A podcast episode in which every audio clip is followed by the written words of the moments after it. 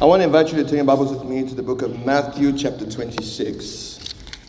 Matthew 26. I am really excited about this new series that we begin today.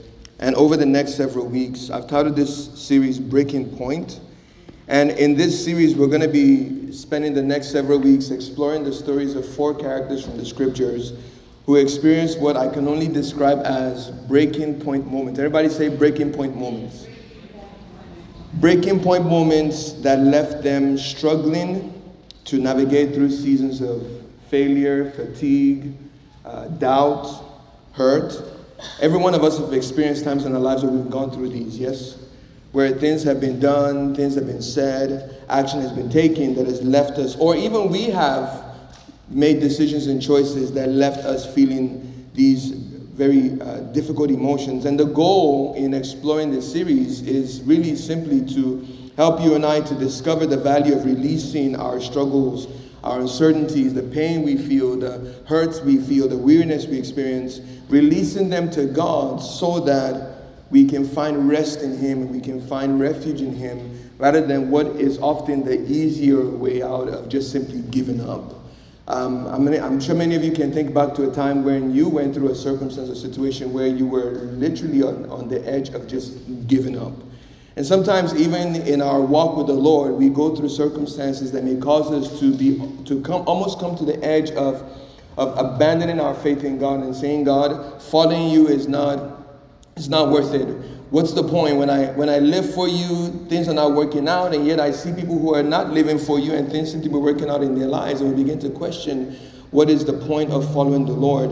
Um, I, I have experienced a breaking point in my own life. I've experienced many, um, shared with some of you, um, but I don't think most of you have heard this story. So, as many of you may not know, um, I am in the course of working toward getting my Masters of Organizational Leadership from Evangel University, and I'm on on track to graduate in May of, of next year, and I'm really excited for that. I, in fact, I have March 18th circled on my calendar. Every time a year passes, I'm thinking, oh, I'm getting closer, I'm getting closer, I'm getting closer.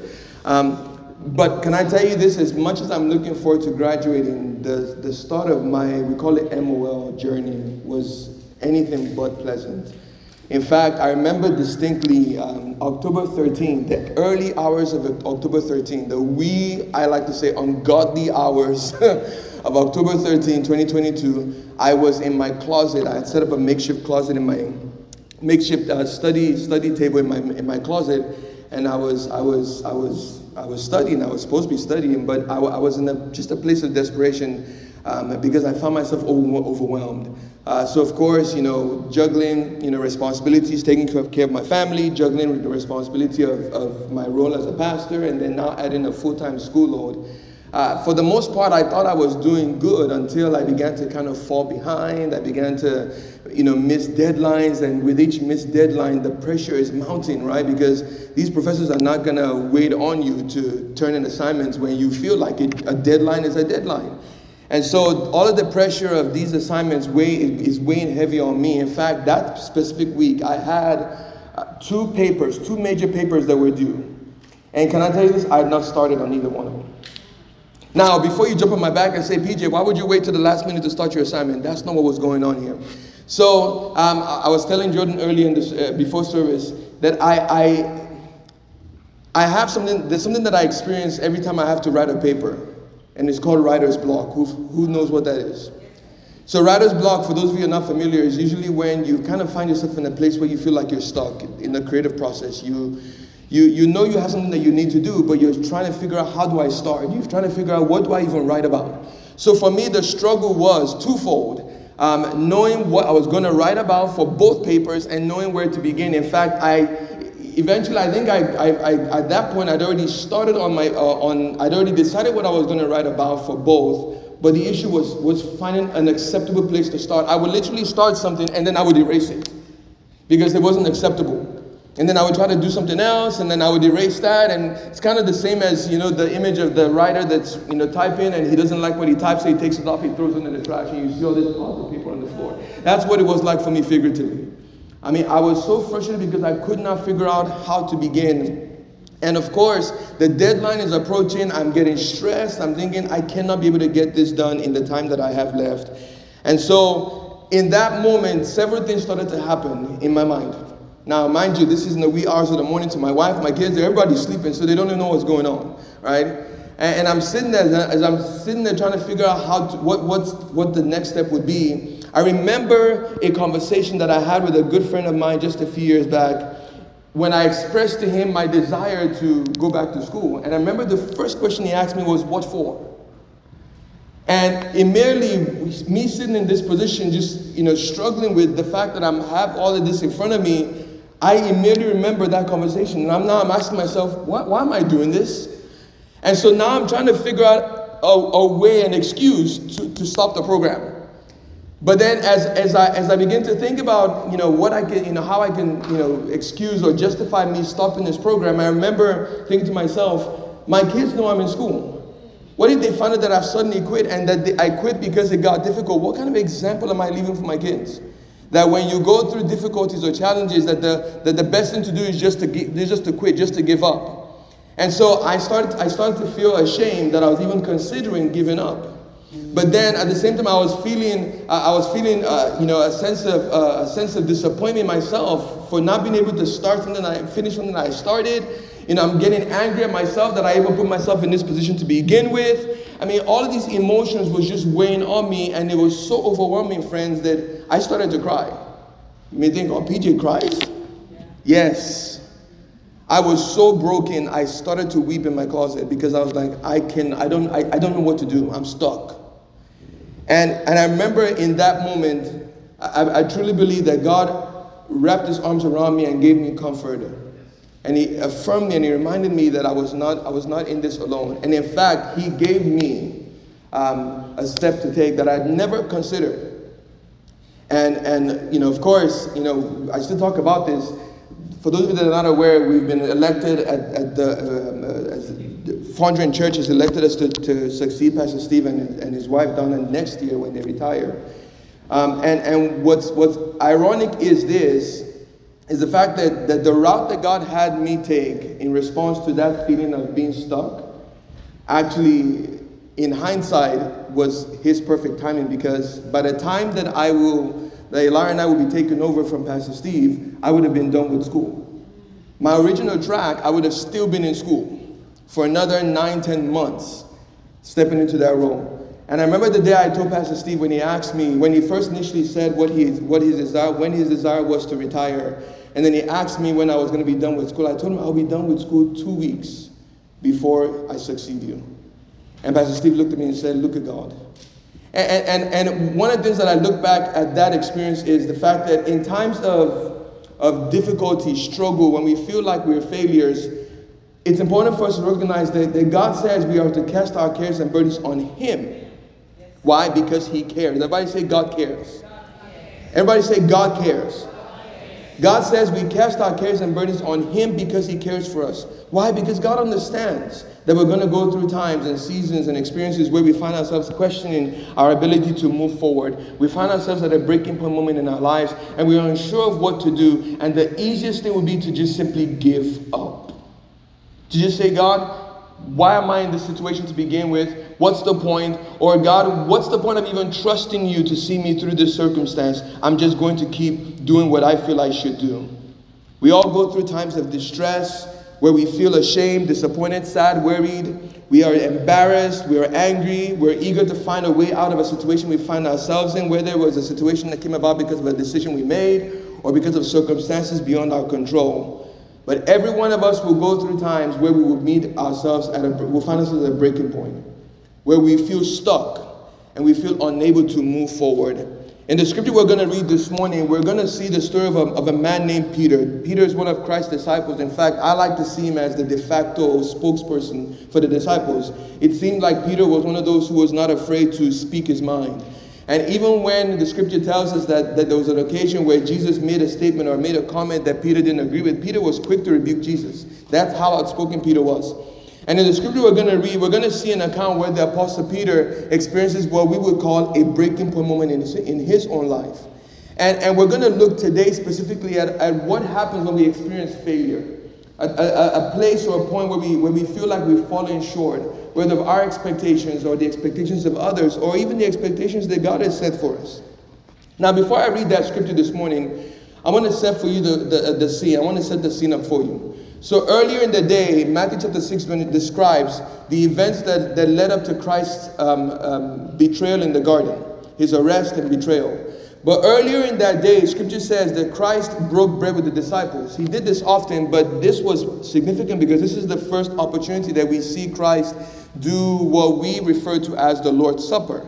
Um, it's, it's the template for when whenever once a month we come together and as part of our service time together we partake of the elements the bread and the wine to remember what christ did on our behalf 2000 years ago before he gave himself upon the cross jesus broke bread the bible says with his disciples and in the course of this meal he tells the disciples to their shock and their dismay that they were going to abandon him now of course he wasn't just simply saying it for the sake of it it had been prophesied in the Old Testament that he would be deserted by those who loved him. And Jesus made it clear to the disciples that they were going to desert him.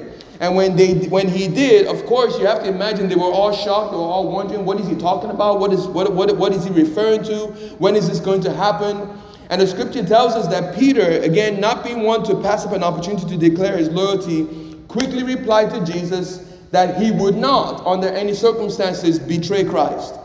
To which the Bible tells us that not only did Jesus affirm this specific idea that they would abandon him, but Jesus goes on to tell Peter exactly how he was going to deny him. And even then, the Bible says Peter still insisted, and not just him, but the rest of the disciples insisted that there was no way that they were ever going to be able to betray Jesus. But then hours later, all of them would eat their words when Judas, again one of the twelve, led a crowd uh, you know, wielding swords and clubs, and they came to the garden where Christ was praying, and they came and they arrested Jesus. And the scripture says, at the end of it, what happened? The disciples scattered. But that wasn't the breaking point moment for Peter. Later in the scripture, we're going to read this morning, verse 69 through verse 35, we see what the Bible describes as happening with Peter. So if you have your Bibles again, turn with me to Matthew 26. We're going to read from verse 69. Now Peter was sitting outside in the courtyard, and a slave woman came to him and said, You too were with Jesus the Galilean. Now, mind you, this is while a trial was taking place. Jesus was brought before the religious leaders, and they're interrogating him, they're questioning him, they're essentially setting him up to be um, executed. And so the scripture says that while that's happening within the, the temple chambers, Jesus, Peter is outside, sitting in the courtyard, I guess he's waiting to see what's going to happen, trying to get some news as to where, where things are with what's going on with Christ. And as he does so, a slave woman says to him, You were with the Galilean named Jesus. In verse 7, he says, But he denied it before them all. Remember, just hours before, he was telling Jesus, Even if the other disciples deny you, I would never deny you. And yet, exactly as Jesus prophesied he would do, we see Peter denying Jesus, saying, I do not know what you are talking about. When he had gone out to the gateway, another slave woman saw him, and she said, Don't she said to those who were with, who were there, This man was with Jesus of Nazareth. And again he denied it with an oath. I do not know the man.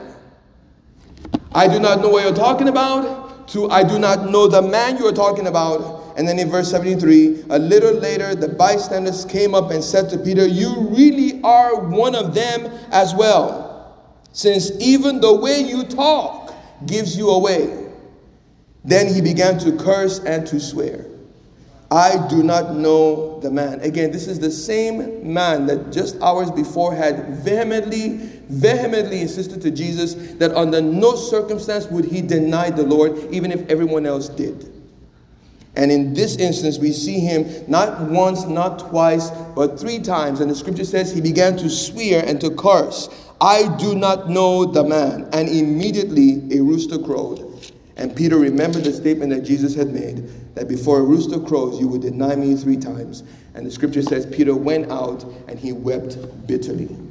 This was Peter's breaking point moment. Because for all of his talk about being loyal to Jesus, about doing whatever was needed to stand by Jesus, even if nobody else would do so, Peter, the Bible says, found himself at a place and a point in his life where he, for, for lack of a better word, saw himself as a complete failure. How many times you and I in our own lives we've experienced seasons or experiences or situations where where you know we, we had expectations about our ability to handle the situation and at the end of it we, we look back and when we look at the mirror we're not happy with the person we see on the other side of the mirror. We see ourselves as a failure.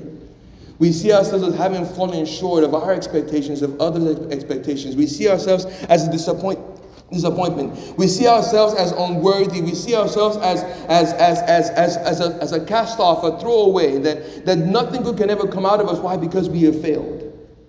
And, it is no different from what, from what Peter experienced. But, but here's the thing. When, when you explore Jesus' conversation with Peter, and not just in this instance, but really throughout you know, Peter's walk with Jesus prior to this moment, I believe that there are some things that Christ saw in Peter, that Christ saw in the disciples, that was not so obvious to them. And I want to point those three things out to you. Three things that Peter's denial finally exposed, not just for him, but also for us.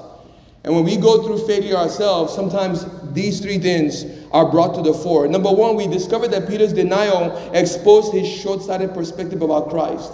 Every time Jesus said something and Peter would respond in a, almost, almost to the point of rebuking or correcting Jesus, it showed he did not understand who Christ was.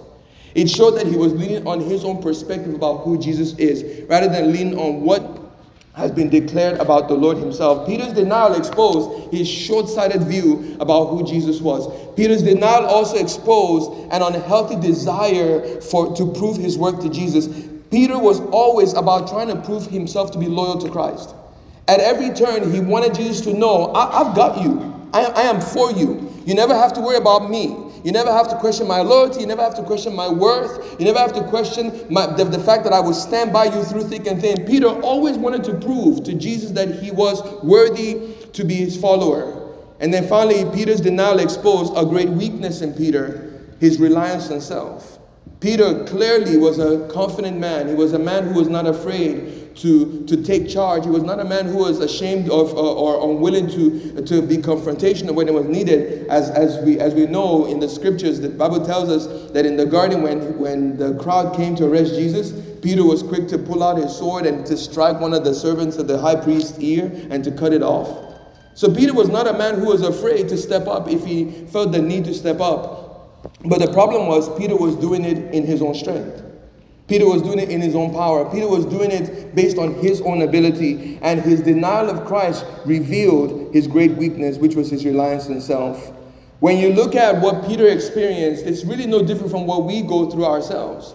So that when we then find ourselves facing a, a, a period of, uh, of, of, questioning our, our, our, our, our you know, our, our ability to, to, be, to be true to God, to be true to the expectation that God has for us, Failure does three things for us, and these are what they are. Number one, failure serves to remind you and I of our continual need for growth. Every time I fail, it just means that there's room for improvement. Is it uh, the great inventor Benjamin Franklin that is said that, that, that when he invented the light bulb, that, that, that he went through several, several um, um, instances of failing, right? Where he tried over and over and over before he finally got it right. Imagine if he had said to himself, I tried it once and it failed, and it's not an idea worth pursuing. Or after the 20th time he failed and he decided, I've been doing this for 19 times already and it's still not working, maybe this is not worth pursuing. He kept going, he kept going, he kept going until he found a formula that produces that produced what we know as the modern day light bulb. Or, or even maybe a more, a more, a more uh, contemporary story, the story of the, of, the, of the gentleman that started KFC. From what I heard, that recipe the recipe of, of KFC that, that made, KFC such a, a household name was rejected by so many restaurants.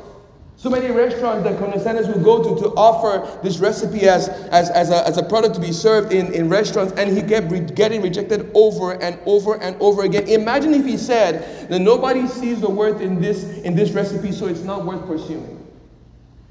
The reality is, is that when we experience failure, what it's meant to do is to show, for, show us that there's room for growth that there is room for improvement, that we've not arrived, that we are a work in progress. So even in our walk with the Lord, failure again is not meant to be excused or justified, but failure is meant to serve as a reminder that there is room for growth in our lives. But not only that, failure reminds us that our worth is not based on what we can or cannot do. It's important for us to see failure as an event and not failure as part of our identity.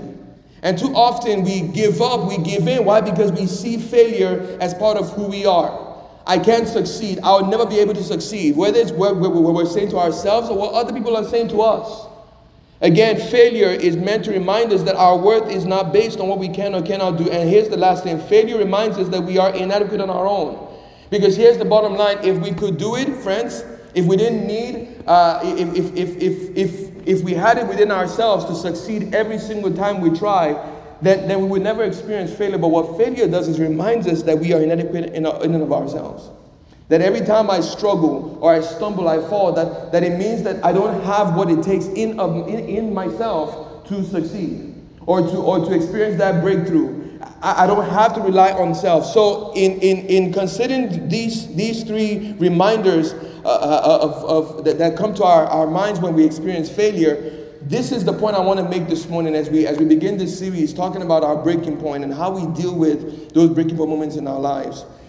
The Bible makes it clear to you and I that God has made His grace available to us. So that when we turn to Him and we, we embrace the grace He makes available to us, when we embrace the help He provides for us, that we find the strength we need to continue to pursue Him, to follow Him. I've said it before, I'll say it again. Being a Christian is not about you proving to God that you deserve that, that moniker or that, uh, that, that, that title or nickname Christian. Being a Christian is about demonstrating your dependence on Him, your, your reliance on Him. I cannot do this without you. I cannot live for you outside of your help, outside of your guidance and direction. The grace of God helps us to find the courage to follow Jesus in spite of our shortcomings. Imagine if God said to you and I that, that the one time we fail, that we are completely disqualified forever. Nobody would have a chance. Why? Because uh, every one of us have experienced failure at some point in our lives, have we not? Have we not? And so, if, if it was based on performance, then none of us has hope. But aren't you grateful this morning that this is the essence of the gospel? That in spite of our brokenness, in spite of the fact that we are flawed, in spite of the fact that we, we don't always get it right, in spite of our shortcomings, that our Heavenly Father says to us, I will extend grace to you. So that I will give you what you need to do what I want you to do to be the person I want you to become, to do the things that I want you to do. So, quickly this morning, there are three things that the grace of God does that I want to quickly share with you to encourage us to look to God rather than, again, either give up or give in to the pressures that cause us to fail.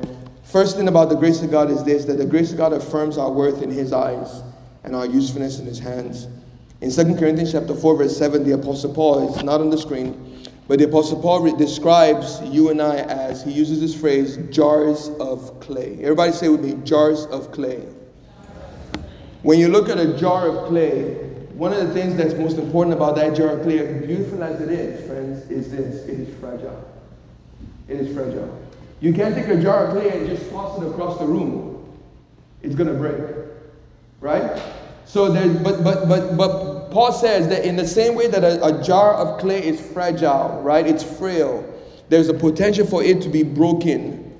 In the same way, you and I are fragile, we are frail. In, in, in, in this flesh, we don't have the, it, it is not our propensity to want to do things that are pleasing to God or that God desires for us. And yet, in spite of, in spite of our broken human nature, the scripture says that God chooses to, to, to, to put His Spirit in us and to live in us and to live through us and to accomplish His work through us.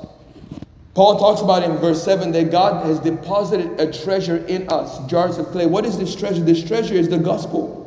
This, this treasure is the gospel by way of not only, not only the gospel we've heard, but the gospel we've experienced ourselves. This gospel that has changed our lives so that, so that God now takes us as these fragile jars of clay and He uses these fragile jars of clay to hold this treasure called the gospel. And what it means is this that God, in spite of our flaws, in spite of our shortcomings, our many flaws and shortcomings, that God says, I want to use you.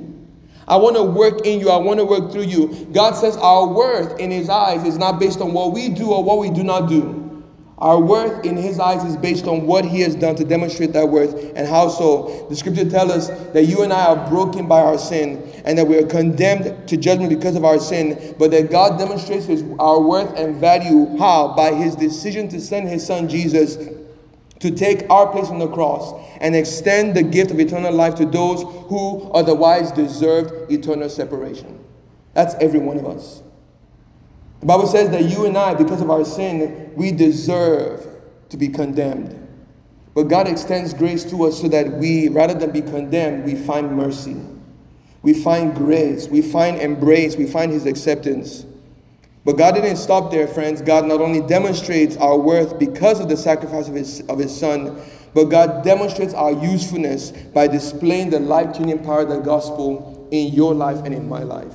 So that when other people see you, they don't see perfection, but what they see is a person whose life is being changed because that person knows Jesus. When Peter was in that courtyard and the person said to him the last, the last accusation, we know, we know you're one of them because of the way you talk, the way you behave. What they were saying is, we see the evidence of you being with Jesus all over you. It is obvious. So it is this idea, friends, that we are called to be by God to be to be vessels through which He makes His message known. We talked about this last week. The scripture talks about the God giving you and I the ministry of reconciliation. But it's a ministry that, that, that, that he doesn't simply assign to us, it's a ministry that comes by way of our experience. This is why Paul could say in Romans that I am not ashamed of the gospel because it is the power of God to save. Why Paul was speaking from experience. And in the same way, we must learn to see that it is the grace of God that affirms our worth in His eyes and our usefulness in His hands. No matter what our past may look like, friends, your worth is based on who God says you are and what God has done to demonstrate that. Number two, the grace of God not only affirms our worth in His eyes and our usefulness in His hands, but the grace of God helps us realize the depth of our inadequacy without Him. In Ephesians chapter 2, verse 8 and 9, the Apostle Paul taught that humanity's inadequacy outside of God's intervention is best displayed in our helplessness to resolve our sinful condition. The God, essence of the gospel, again, is this that you and I are sinners, and our sin condemns us to eternal separation from God. But God loves you and I so much that He did something about what you and I could not do by ourselves. And that by sending His Son Jesus to take our place on the cross. And by saving us through the finished work of Christ on the cross, God has made it so that no one can take credit for what only He could have done. That, that walking with Christ is about acknowledging every single day, but for the grace of God, there go I. But for the grace of God, but for the mercy of God, but for the intervention of God in my life, my story would be completely different. I would be a totally different person. When the scripture says, 2 Corinthians 5:17, if anyone is in Christ, in Christ, they are a new creation. It is, it is a powerful truth that we must embrace and we must celebrate every single day that because we are in Christ, we are not the same. Because we are in Christ, we are called to be different. But we are different not in our own strength or power, but we are different because of what He has done. Where we are inadequate, God is completely sufficient for us. Would you say amen? Where we are inadequate, God is fully sufficient for us. But it is in times of failure that the grace of God reminds us that we must learn to look to Him and not to ourselves. And here's the last point the grace of God invites us to depend on the strength that He gives instead of our own. 2 Corinthians chapter 12, verse 9, Paul describes what he referred to for himself as a thorn in his side. And he says that several times he asked the Lord, Take this from me. We don't know what it was. Paul didn't tell us what it was. Historians argue it could be an ailment, a physical ailment.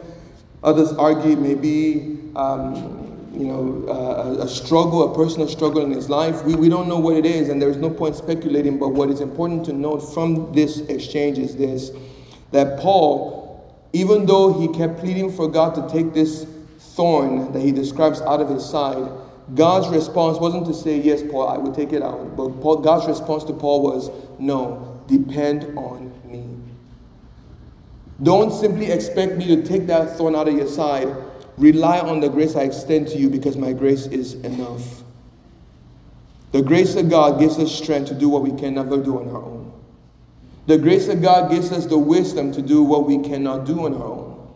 The grace of God directs us to take steps that we could never take on our own. The invitation to every one of us this morning is this that when we experience times of failure or struggle in our lives, whereas the, the, the easiest thing might be to just give up, the easiest might be to just throw in the towel and say, God, what's the point? God, I am useless to you. Uh, God, there's nothing I can bring to you. There's nothing I can offer to you. I am worthless.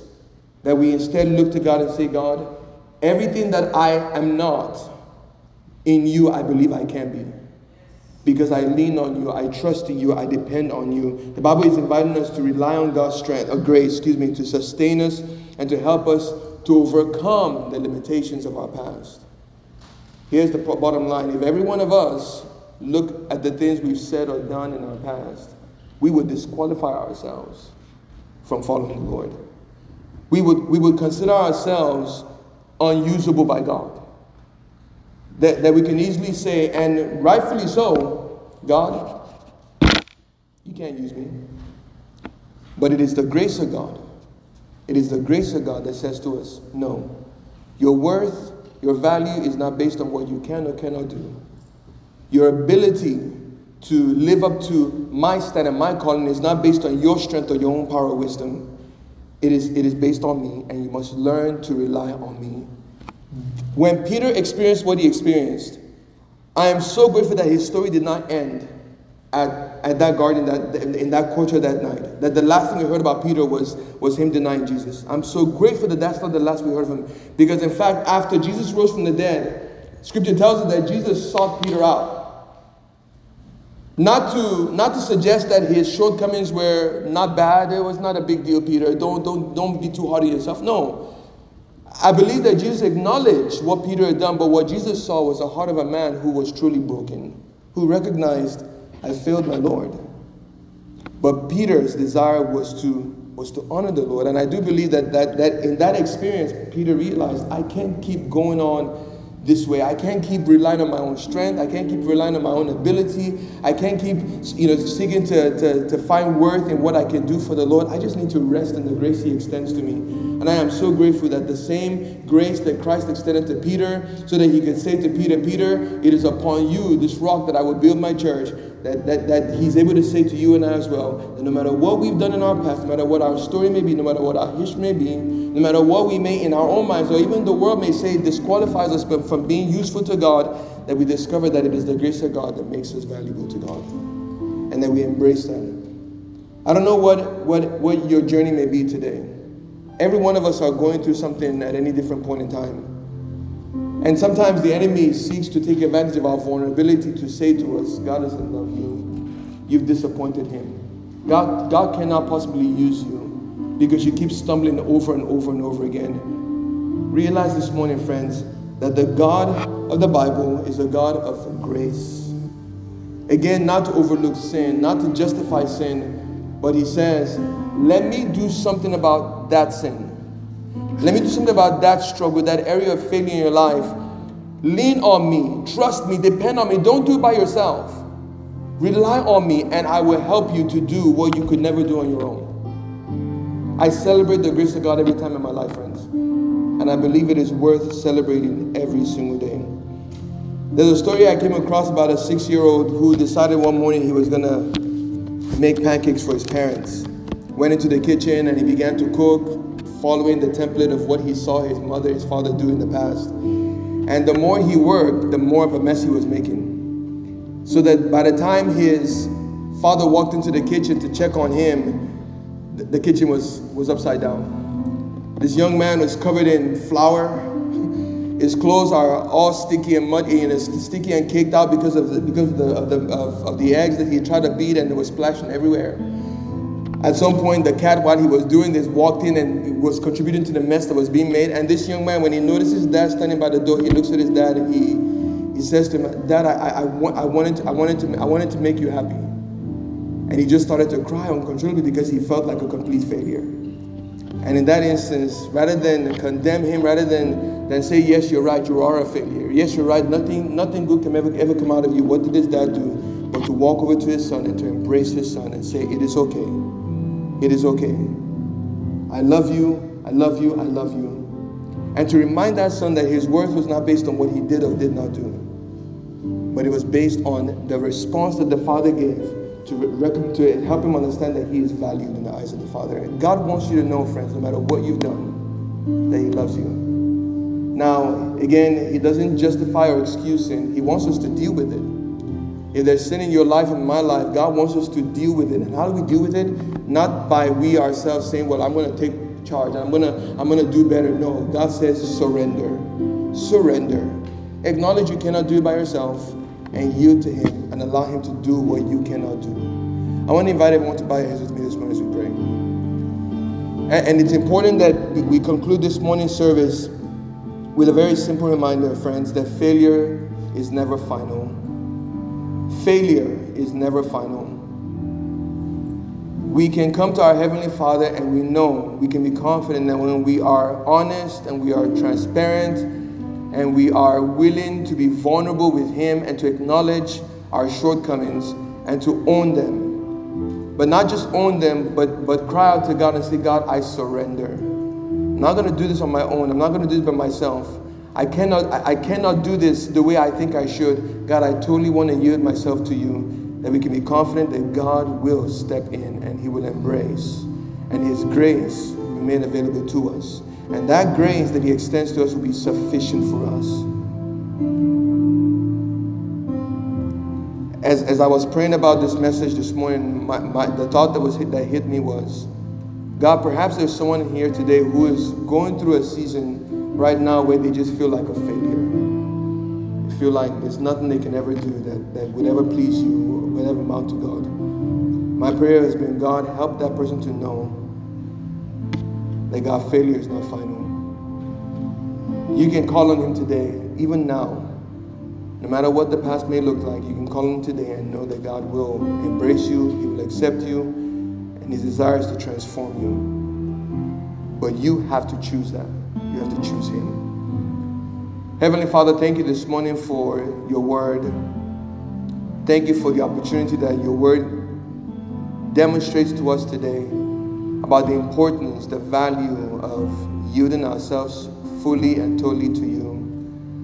Not leaning on our own understanding, not leaning on our own strength or power or wisdom, but leaning fully and totally on you and being confident that when we do so, God, that you will meet us in our place and point of need.